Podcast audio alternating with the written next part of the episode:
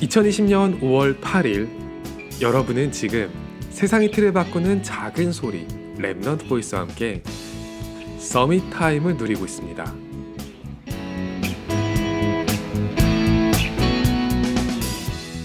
제가 군 생활을 한 곳은 눈이 한 번 왔다 하면 너무 많이 내리는 곳이었어요.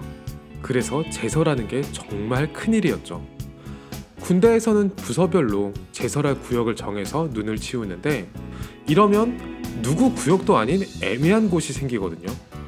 부사관 어르신들이 서로 자기 구역이 아니라고 발을 빼니까 어린 후배 장교들이 마음고생이 이만저만이 아니었죠. 저녁을 앞둔 저한테 어떻게 하면 좋겠냐고 물어보는데 사실 저라고 뾰족한 수가 있는 건 아니었거든요.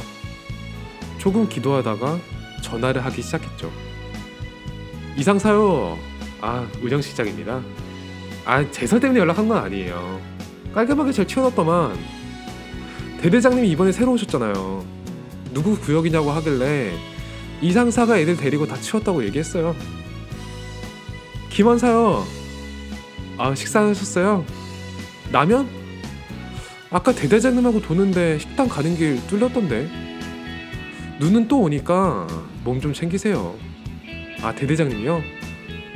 별 말씀 없으셨는데 제가 김원사가 또 이런 거 확실하다고 얘기 다 해놨어요. 한 시간 후에 문제가 되는 구역을 갔는데 눈은 온데간데 없고 땅이 거의 개간이 되어 있더라고요. 그리고 저는 대대장님께 진짜로 부사관들을 칭찬해 줄 수 있는 근거를 얻게 됐어요. 세상을 살아가면서 제가 가장 비참해질 때가 아, 손해 보면서 살면 안 되는데 하는 생각이 들 때예요. 그 생각이 들어오는 순간 직장, 학교, 친구, 가족, 심지어 교회까지 제 소중한 시간을 뺏는 적이 되어버리거든요. 저한테 돌아오는 것 하나 없이 제 시간이 여기저기 들어가고 있다는 생각이 들면 그냥 한숨이 나와요.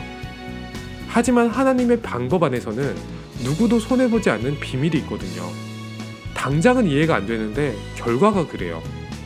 우리에게 주어진 구역이 애매하지도 않거든요. 후대와 237을 살리는 게 명확한 임무로 정해졌어요. 요즘에는 눈을 감고 딱 5초를 기도해봐요. 하나님이 제게 손해가 나는 일을 하시냐고요. 그 답은요, 그저 감사예요.